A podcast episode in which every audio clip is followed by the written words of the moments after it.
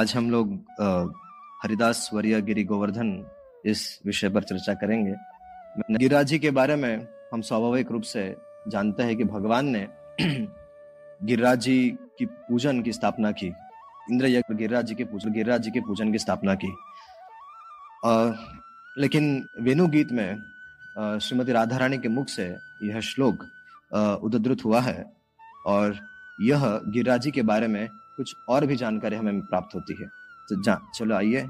हम लोग इस श्लोक पर कुछ समय चर्चा करने का चेष्टा करेंगे। यह गोवर्धन पर्वत भक्तों में सर्वश्रेष्ठ है।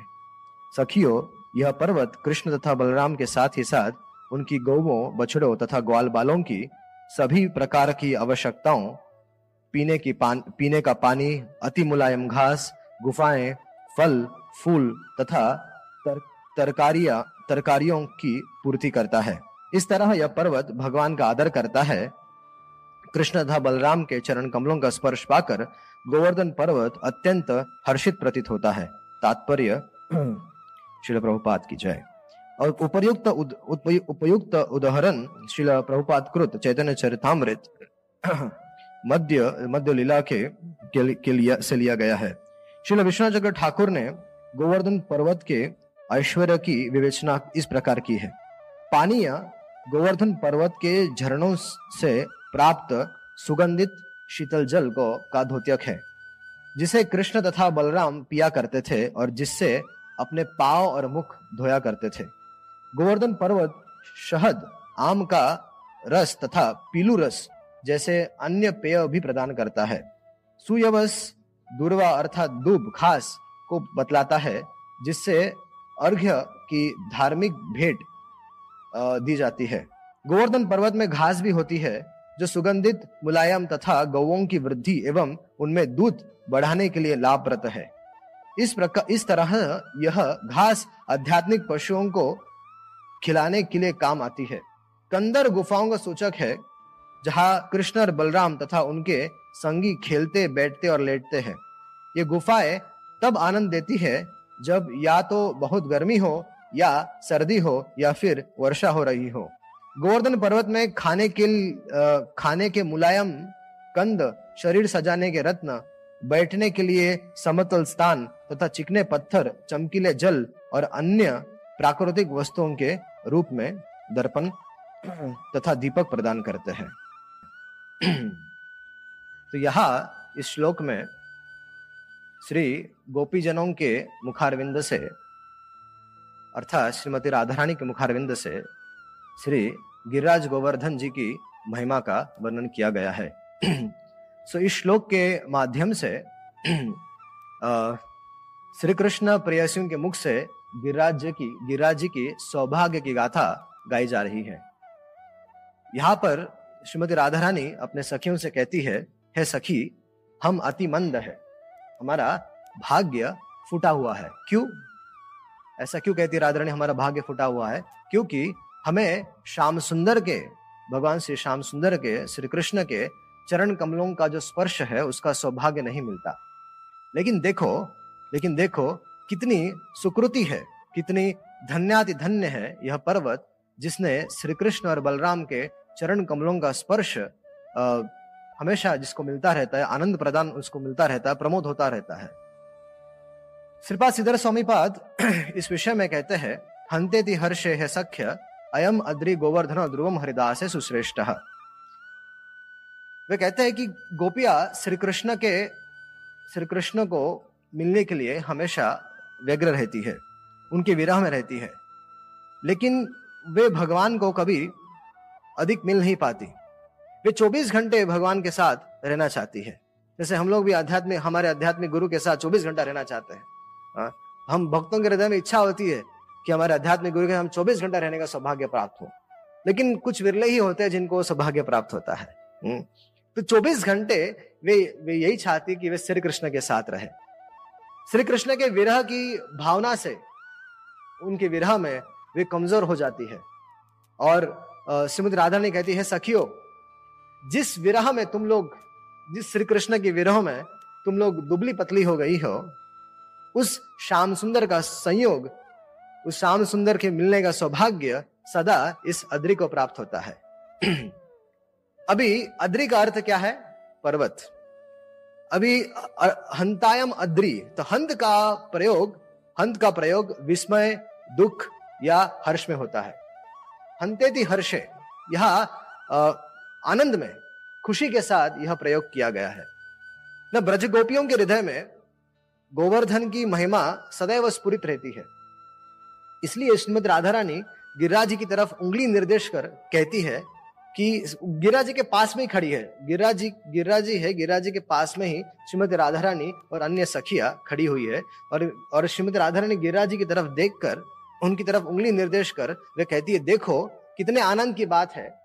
कि इनके दर्शन और आराधना से हमारे चीर वांछित मनोकामनाएँ निश्चित ही शीघ्र शीघ्र पूर्ण होने वाली है। तो अयम अद्री, यहाँ गोपिया नाम नहीं रख रही है। क्या कह रही है वो? वो केवल कह रही है वो पर्वत है, इस इस पर्वत की वजह से। हम्म? अभी श्रीपाद सनातन गोस्वामी पाद बृहद वैष्णव तोषण में लिखते हैं, अयमिति तदानिम गोवर्धनांतिक एवं एवतासम निवासे न साक्षात उंगलिया दर्शनात्। अभी इससे यह यह बात तो एकदम स्पष्ट है कि, कि गोपीजन गोवर्धन जी के निकट खड़ी है।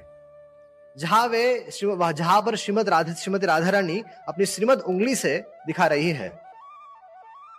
अभी आ, लेकिन प्रश्न उठता है कि कि अद्री का नाम क्यों नहीं रख रही है? देखिए इसमें यह बात नहीं स्पष्ट रूप से आ रही कि गोवर्धन वो कह रही अंतायम अद्री अबला हरिदास वरियो। प्रश्न उठ सकता है कि नाम क्यों नहीं रख रही है गोवर्धन जी का नाम रख देती क्या प्रॉब्लम क्या है? हम्म? बोल देती गिरिराज जी है तो इसका अर्थ एक प्रकार से है कि वो एक तो निकटतम है, जहाँ वो दिखाकर कह रही कि ये पर्वत हम्म? दूसरा कि श्री श्याम सुंदर श्री कृष्ण की अति प्रिय क्रीड़ा भूमि होने के कारण गोवर्धन भी उसी तरह से गोपीजनों के हृदय में स्फुरित है, जैसे कि श्याम सुंदर और परम आदर भाव होने से श्रेष्ठ व्यक्ति का नाम नहीं लिया जाता। इसलिए वह अयम अद्री कह रही है पर्वतराज। श्रेष्ठ व्यक्तियों का नाम नहीं लिया जाता। हम्म। अगर हमें किसी श्रेष्ठ व्यक्ति का नाम लेना है तो हम लोग क्या रखते हैं? हिज डिवाइन ग्रेस ऐसा अभय चरणार विंद ऐसी आदर के साथ लेते हैं। ठीक है? लेकिन एक एक मानना यह भी है कि जो परम आदर आदर भाव जिसके प्रति है, उनका नाम नहीं लेते। जैसे अक्सर ट्रेडिशनल ट्रेडिशनली स्त्रियाँ अपने पति का नाम नहीं लेती। श्रीपाद सिद्धर स्वामी कहते हैं कि अयम अद्रि गोवर्धनो ध्रुवम हरिदास सुश्रेष्ठ। निश्चित ही गिरिराज गोवर्धन जो है वो आ, वो भगवान के सभी भक्तों में श्रेष्ठ है। हरिदास वर्य है। अभी श्री कृष्ण और बलराम जी के चरण कमलों के स्पर्श से गिरिराज जी को हमेशा आनंद रहता है, प्रकृष्ट आनंद रहता है। और राधा रानी कहती, देखो सखी, हम श्याम सुंदर की विरह में मरती रहती है, लेकिन ये, इसको सदैव श्याम सुंदर का संग प्राप्त होता है। भगवान का देह पूरी तरह से गिरिराज में रहता है। किसी न किसी कुंज में, किसी न किसी शिला पर कहीं ना कहीं श्री कृष्ण के चरण कमल हमेशा रहते हैं। कभी कभी भगवान उस पर बैठते हैं कभी कभी भगवान उनकी गुफाओं में जाते हैं। इस तरह से कई प्रकार से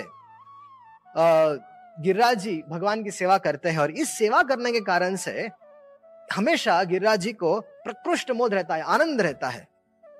तो गोपिया यहाँ पर भूरी भूरी से, गोपिया यहाँ पर भूरी भूरी से गिरिराज की प्रशंसा करती है।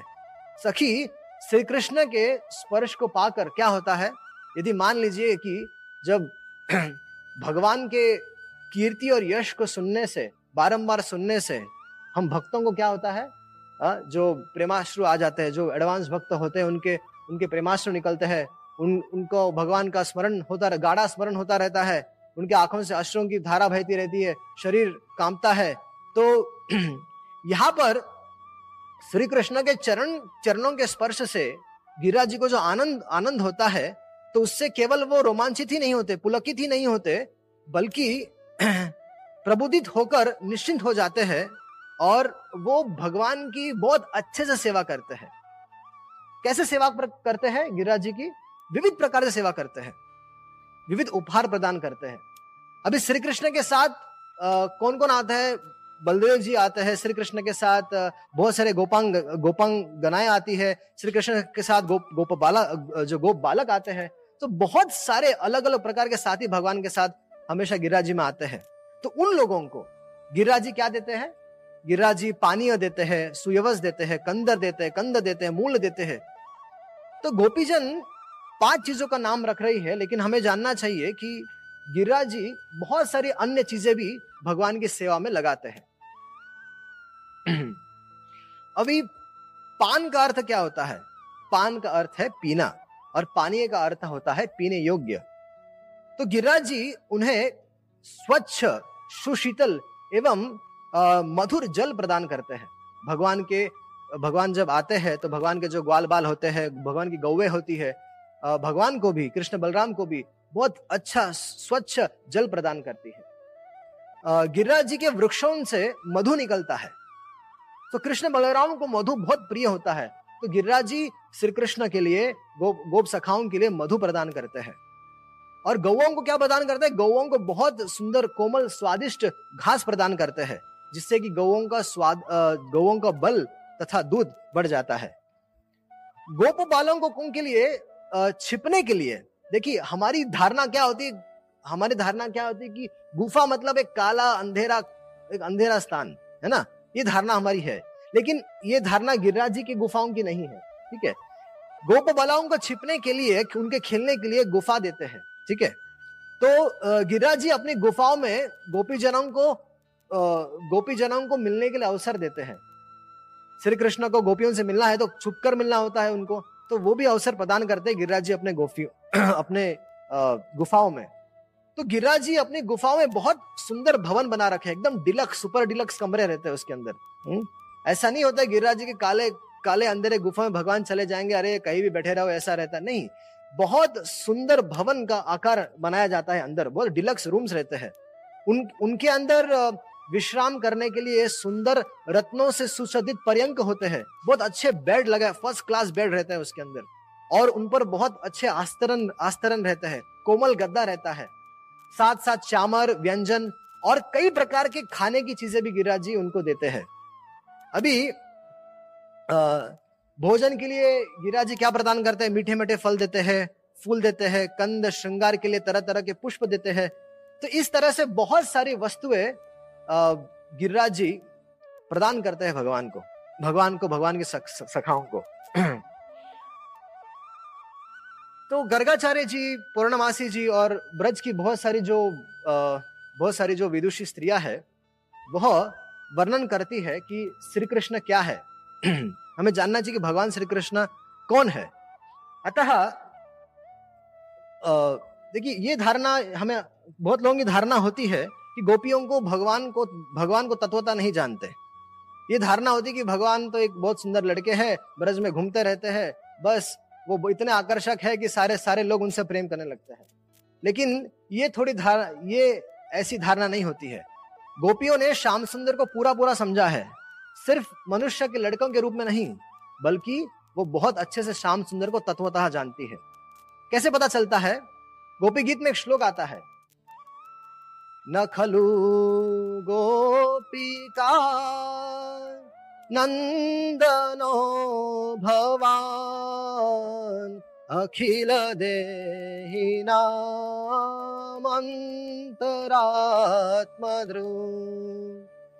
विखेन साथितो विश्वगुप्तये सख उदैवान सात्वताम कुले। देखिए, गोपियाँ भगवान को तत्वतः जानती है? क्षमा कीजिए मैं भगा रहा हूँ क्योंकि समय कम है और कहना बहुत कुछ है। तो इसलिए थोड़ा सा फास्ट ट्रैक जा रहा हूँ। वैसे तो इसको आनंद के साथ सुनना चाहिए समय का अभाव है। नौ बजे का डेडलाइन है और कहना बहुत कुछ है। तो है सखे तो गोपिया कहती है गोपिया कहती है, भगवान के बारे में है सके, आप केवल यशोदानंदन नहीं है। हम्म? आप समस्त प्राणियों के हृदय में अंतरात्मा के साक्षी है। इस विश्व के सबसे बड़े व्यक्ति है।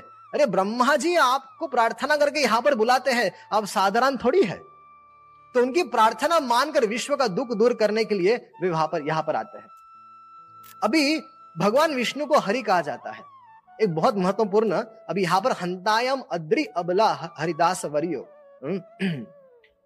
so, भगवान श्री कृष्ण को आ, या विष्णु को हरि कहा जाता है। तो क्यों हरि कहा जाता है?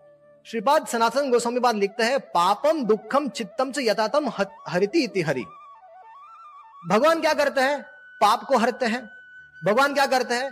दुख को हरते हैं और चित्त को हरते हैं। इसलिए उनको हरि कहते हैं। ऐसे भगवान ऐसे भगवान बहुत सी चीज़ें हरते हैं। उनको हरने की आदत है। आ, उनको आ, कुछ भक्त जो ज़्यादा भक्त सरेंडर होते हैं उसको और सरेंडर बनाने के लिए सब कुछ हर लेते हैं। तेरा बच्चा कुछ है उसके जीव उसको बदनाम कर देंगे ये कर देंगे वो कर देंगे सब कुछ कर देंगे ताकि वो पूरी तरह से उनकी तरफ़ शरणागत हो जाए। तो भगवान श्री कृष्ण का ये स्वभाव है। क्या स्वभाव है? जैसे सूर्य का स्वभाव क्या है? अंधकार को नष्ट करना।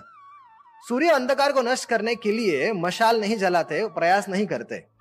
सूर्य उगते ही अंधकार स्वतः नष्ट हो जाता है। इसे सूर्य का स्वभाव कहते हैं। वैसे ही भगवान श्री कृष्ण का स्वभाव है कि उनके संबंधित उन, उनके साथ किसी का संबंध हो जाए या उनके संबंधित किसी वस्तु के साथ संपर्क संपर्क हो जाए तो वो क्या करते हैं? वो उसका सारा जो पाप है दोष है सब हर लेते हैं। हम्म? मानसिक हो शारीरिक हो पारिवारिक संकट हो या बाहर का कोई सामाजिक विघटन हो कुछ भी हो वे हरि अपने आश्रित व्यक्तियों को, उनके सारे दुख को भगवान श्री हरि हर लेते हैं। इसलिए उन्हें हरि कहते हैं। अभी भगवान परम सुंदर है। भगवान बांसुरी बजाते हैं। उनका वस्त्र, उनका श्रीविग्रह, उनकी मुस्कान, उनकी लीलाएँ, उनकी चाल, उनकी चितवन बड़ी मादक है, बड़ी बड़ी सुंदर है, आकर्षक है। इतनी आकर्षक है कि आत्माराम मुनि भी, सुखदेव गोस्वामी जैसे विरक्त मुनि भी, जो जिनका मन पूरी तरह से ब्रह्मानंद में लगा हुआ है, वे भी जब उनकी कीर्ति और यश को सुनते हैं तो वे उनके वे उनके उनके लिए पागल हो जाते हैं। फिर स्त्रियों का चित हर ले तो कौन सी बड़ी बात है? तो गोपिया अपने भावों को छिपाकर कुछ कहना चाहती है। गोपिया कहती है कि कि श्री कृष्ण ने हम लोगों के चित्त को हर लिया है, इसलिए वे हरि है। उन्हीं हरि उन्हीं हरि, उन्हीं भगवान जैसा है, उन्हीं हरि जैसा ही जिसका स्वभाव है। देखिए, भगवान के भक्तों का स्वभाव भी भगवान जैसा ही होता है। उन्हीं हरि श्री कृष्ण के जैसा ही जिसका स्वभाव है, और जो भगवान के ही शरण में हमेशा रहते हैं, उन्हें क्या कहते हैं? हरिदास कहते हैं। हंताय मद्रा अबला हरिदास वरियो। तभी यहाँ पे हरि शब्द की चर्चा की गई, अभी हरिदास की चर्चा करते हैं। तो अर्थात वे भी, हरिदास भी, वो क्या कर सकते हैं? वे भी पाप को हर सकते हैं, वे भी दुख को हर कर सकते हैं, वे भी चित्त को हरते हैं। इसलिए हे अबलाओ, इस संपूर्ण ब्रह्मांड में जो भगवान हरि के जो दास है, उन दासों में, ये ये सर्वश्रेष्ठ हरिदास है। ये गिरिराज जी कौन है? गिरिराज जी सर्वश्रेष्ठ है। तो क्या गोपीजन, श्री गोवर्धन जी को भगवान श्री कृष्ण के भक्तों में सर्वश्रेष्ठ कह रही है? अरे, इतने सारे भक्तों का समाज है। नारद युधिष्ठिर इतने सारे ब्रह्म इतने सारे भक्त गोपिया अपने आप में बहुत सारी श्रेष्ठ भक्त है। यशोदा मई नंद बाबा सारे गोप सखा इन सब में क्या गिरिराज जी सबसे श्रेष्ठ है? हाँ? या, या इस श्लोक से तो यही पता चलता है। तो श्रीमद भागवत में तीन हरिदासों की चर्चा है। ये जानना चाहिए। श्रीमद भागवत में तीन हरिदासों की चर्चा है। एक है महाराज युधिष्ठिर दूसरे है उद्धव जी और तीसरे है गिरिराज गोवर्धन। सो महाराज युधिष्ठिर के राजसूय सभा में, ऋषि ब्रह्म ऋषि विश्व पितामह वेदव्यास, नारद आदि बहुत सारे भक्तों का समाज एकत्रित हुआ था। बहुत सारे उच्च उच्च कोटि के महात्मा यहाँ पर सम्मिलित हुए थे। और इसलिए श्री सुखदेव गोस्वामी युधिष्ठिर महाराज को हरिदास कहते हुए संबोधित करते कहते हरिदास से राजर्षे राजसूय महोदयम। हम्म? और और उस सुखदेव गोस्वामी कहते हैं कि इस राजसूय सभा की, इस राजसूय सभा में जो जो जो जो दृश्य था जो जो हो रहा था, उसका वर्णन करते करते कभी जीवन तृप्त नहीं हो सकता। हाँ? तो इसलिए युधिष्ठिर महाराज को हरिदास कहा जाता है। तो युधिष्ठिर महाराज भगवान के भक्त है, इसलिए भगवान की कृपा से उन्होंने राजस्व यज्ञ सफल कर लिया। अथवा ऐसा, अगर ऐसा कहा जाए कि राजस्व सफल भगवान की कृपा से ही सफल हुआ। अन्यथा ये साधारण व्यक्तियों के बस की बात नहीं है। क्योंकि राजस्व सभा राजस्व यज्ञ को वही व्यक्ति कर सकता है जिसने देवताओं तक को जीत लिया है। ना कि केवल इस ब्रह्मांड के इस इस, इस संसार के राजाओं को बल्कि देवताओं को भी जिसने अपने कब्जे में कर लिया है ऐसा व्यक्ति राजस्व यज्ञ कर सकता है। अतः श्रीमद भागवत में उनको हरिदास की पदवी दी गई है और वह सर्वथा उपयुक्त भी है। दूसरे हरिदास कौन है? दूसरे हरिदास है उद्धव जी। कृष्णम संस्मारयन रे में हरिदासो व्रजौ कसाम। देखिए उद्धव जी की उद्धव जी कौन है? उद्धव जी थोड़े स्पेशल है पीएचडी है ब्रह्म आ, वो उद्धव जी कैसे जैसे कोई यूएस से कोई डिग्री लेकर आता है तो वैसे उद्धव जी रहते तो यही पे है इस भूमि में रहते हैं लेकिन वो आए हैं बृहस्पति जी से शिक्षा प्राप्त करके। तो माता पिता ब्रज रमणियों तथा अनान्य जो ब्रजवासियों को सांत्वना देते हैं जो श्री कृष्ण द्वारा भेजे गए भगवान ने अपने प्रिय सेवक उद्धव जी को भेजा ब्रज में क्यों भेजा? ताकि इन सबको सांत्वना देने के लिए। और उद्धव जी ने भगवान की लीला स्थलियों में जा जाकर इतनी अलग अलग प्रश्न पूछ पूछ कर श्री कृष्ण का स्मरण सबको दिला दिला दिया सबको रुला दिया। so ये हरिदास उद्धव जी क्या करते थे? यमुना के तट पर बैठते थे। और वहाँ वनों में विहरते हुए गिराज कभी गिराज गोवर्धन आते थे, कभी यमुना के तट पर जाते थे, कभी कहा जाते थे और सबको पूछ पूछ कर कि ब्रजवासियों, यहाँ पर कृष्ण ने कौन कौन सी लीला की है? उसका स्मरण करा करा कर करा करा कर उस सारे ब्रजवासियों को उद्धव जी रुला रुला कर मार देते थे। तो उद्धव जी वृष्णि वृष्णि वंशियों में प्रधान व्यक्ति थे। ये मंत्री थे। वे साक्षात बृहस्पति के शिष्य है, परम विद्वान है। साथ ही वे भगवान के प्यारे सखा भी है। भगवान कोई भी अगर डिसीज़न लेना होता है, भगवान यद्यपि पूर्ण पुरुषोत्तम है, लेकिन लेकिन उद्धव जी की हमेशा मंत्रणा करते थे, उनसे पूछते थे कि क्या करना चाहिए।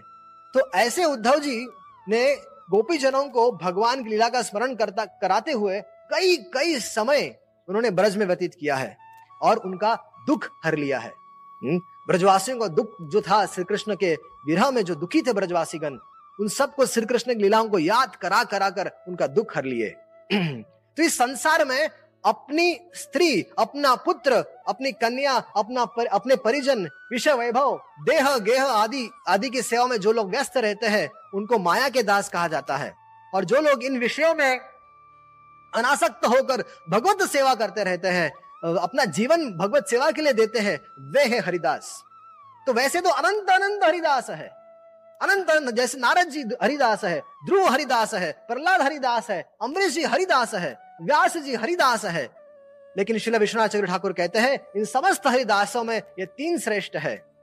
युधिष्ठिर महाराज, उद्धव जी और श्री गोवर्धन। और इन तीनों में सबसे श्रेष्ठ है गोवर्धन। हम्म? क्योंकि इन्हीं के लिए भागवत में कहा गया है, हरिदास वर्य। इसलिए इनको इसलिए इस वर्य शब्द का जो हरिदास वर्य ये जो शब्द प्रयोग किया गया है वो केवल और केवल इस डिवाइन ग्रेस गिरिराज के लिए किया गया है। तो गोवर्धन पर्वत के जो अधिष्ठातुर देवता है जो भगवान श्री हरि है इसलिए वहाँ पर एक हरिदेव जी का मंदिर भी बनाया गया है। हम्म, आप कभी ब्रज में आएँगे तो मानसी गंगा के पास जाएँगे तो वहाँ पर हरिदेव जी का मंदिर है। आज जो मंदिर आज जो जो ओरिजिनल डीटी है वो कानपुर में है। लेकिन आज भी वहाँ पर प्रतिभू विग्रह रखा गया है। तो शास्त्र और लोक में यह बात बहुत प्रसिद्ध है। क्या बात प्रसिद्ध है? कि संपूर्ण ब्रज के जो उपास्य देवता है, वो कौन है? हरिदेव जी है। और उनके श्रेष्ठ सेवक होने के कारण, उनके सर्वश्रेष्ठ सेवक होने के कारण ये गोवर्धन हरिदास वर्य कहलाता है। तो श्री कृष्ण से गिरिराज जी का अभेद दिखाने के लिए वज्रनाभ जी ने भी गोवर्धन में श्री इस हरिदेव श्री विग्रह की स्थापना की है। तो गोपिया क्या करती है? श्रीमती राधारानी उद्गार व्यक्त करते हुए कहती है कि गिरिराज जी को हमेशा श्री कृष्ण और बलराम के चरणों का स्पर्श प्राप्त होता है और उस कारण से वे हमेशा आनंद में रहते हैं। यदि विचार कीजिए कि आपको एक श्रेष्ठ महाभागवतों का या भगवान का साक्षात चरण स्पर्श हमेशा प्राप्त होता मिल जाए, हमेशा अपने गुरुजनों के चरणों में अपना सिर रखने का सौभाग्य प्राप्त हो जाए तो ऐसी तो इस सौभाग्य की बात का वर्णन कितना किया जाए?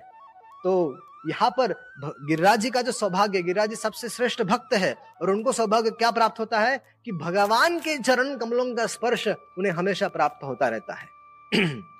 तो ये ये बहुत ही तो राधा रानी पूछती है कि कैसे पता चलता है कि गिरिराज जी हमेशा आनंद में रहते हैं?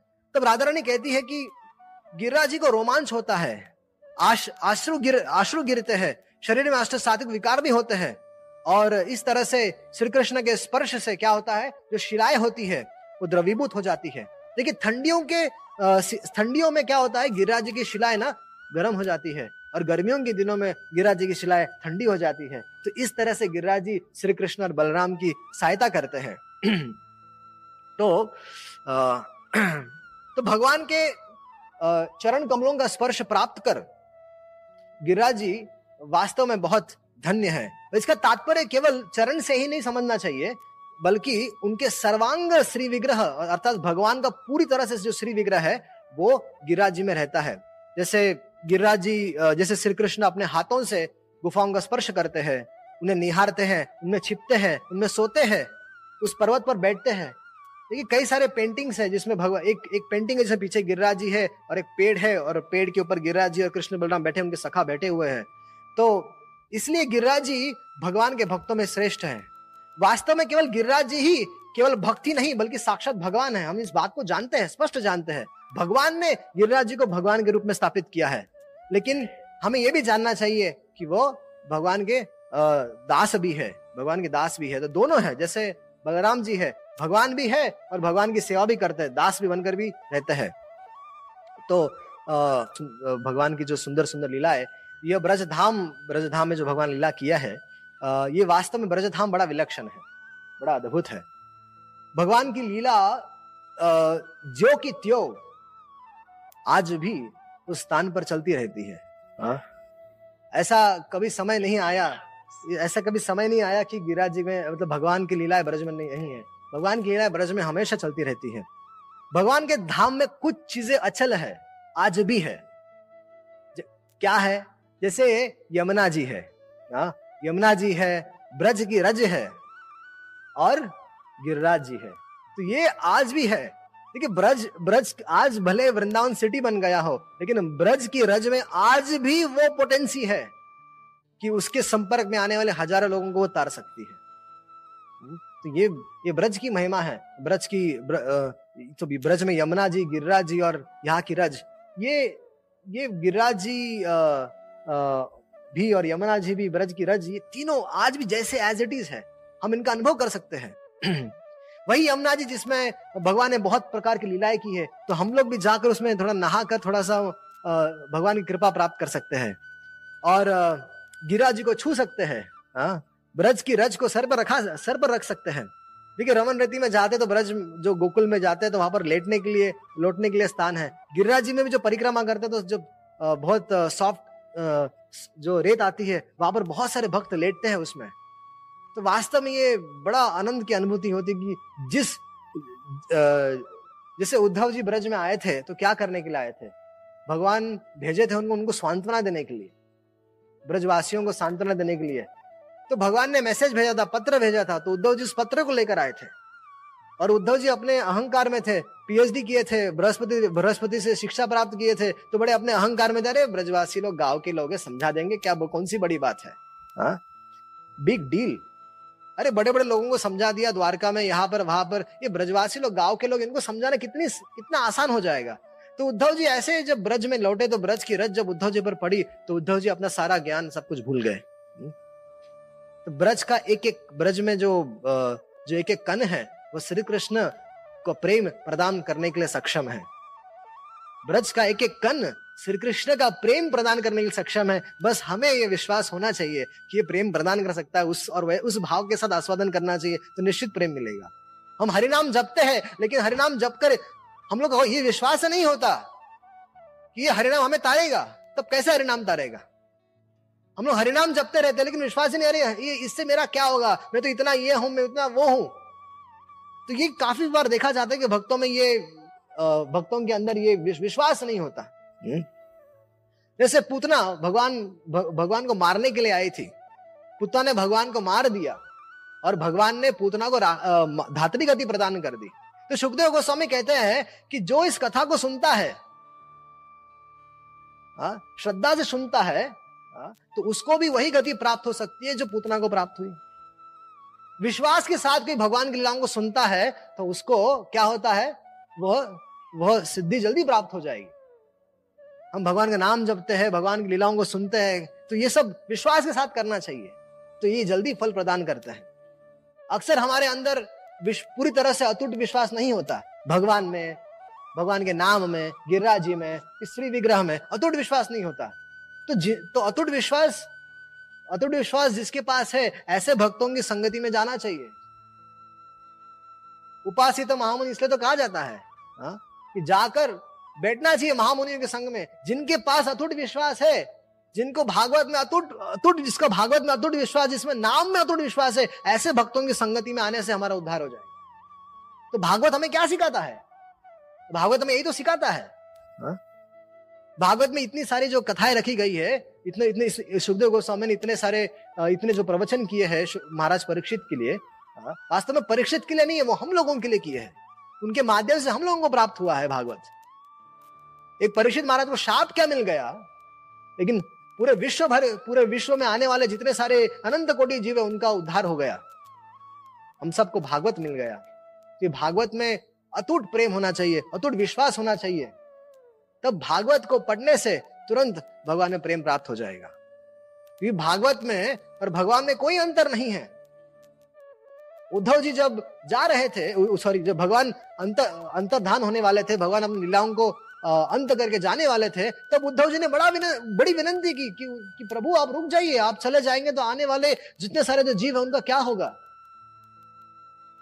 तो भगवान ने उद्धव जी को कहा कि चिंता नहीं करो मैं भागवत के रूप में साक्षात इस कलयुग के लिए प्रकट होऊँगा। और अपनी सारी शक्ति लगाकर भगवान साक्षात इस भागवत में इस इस श्रीमद भागवत में बैठे हुए हैं।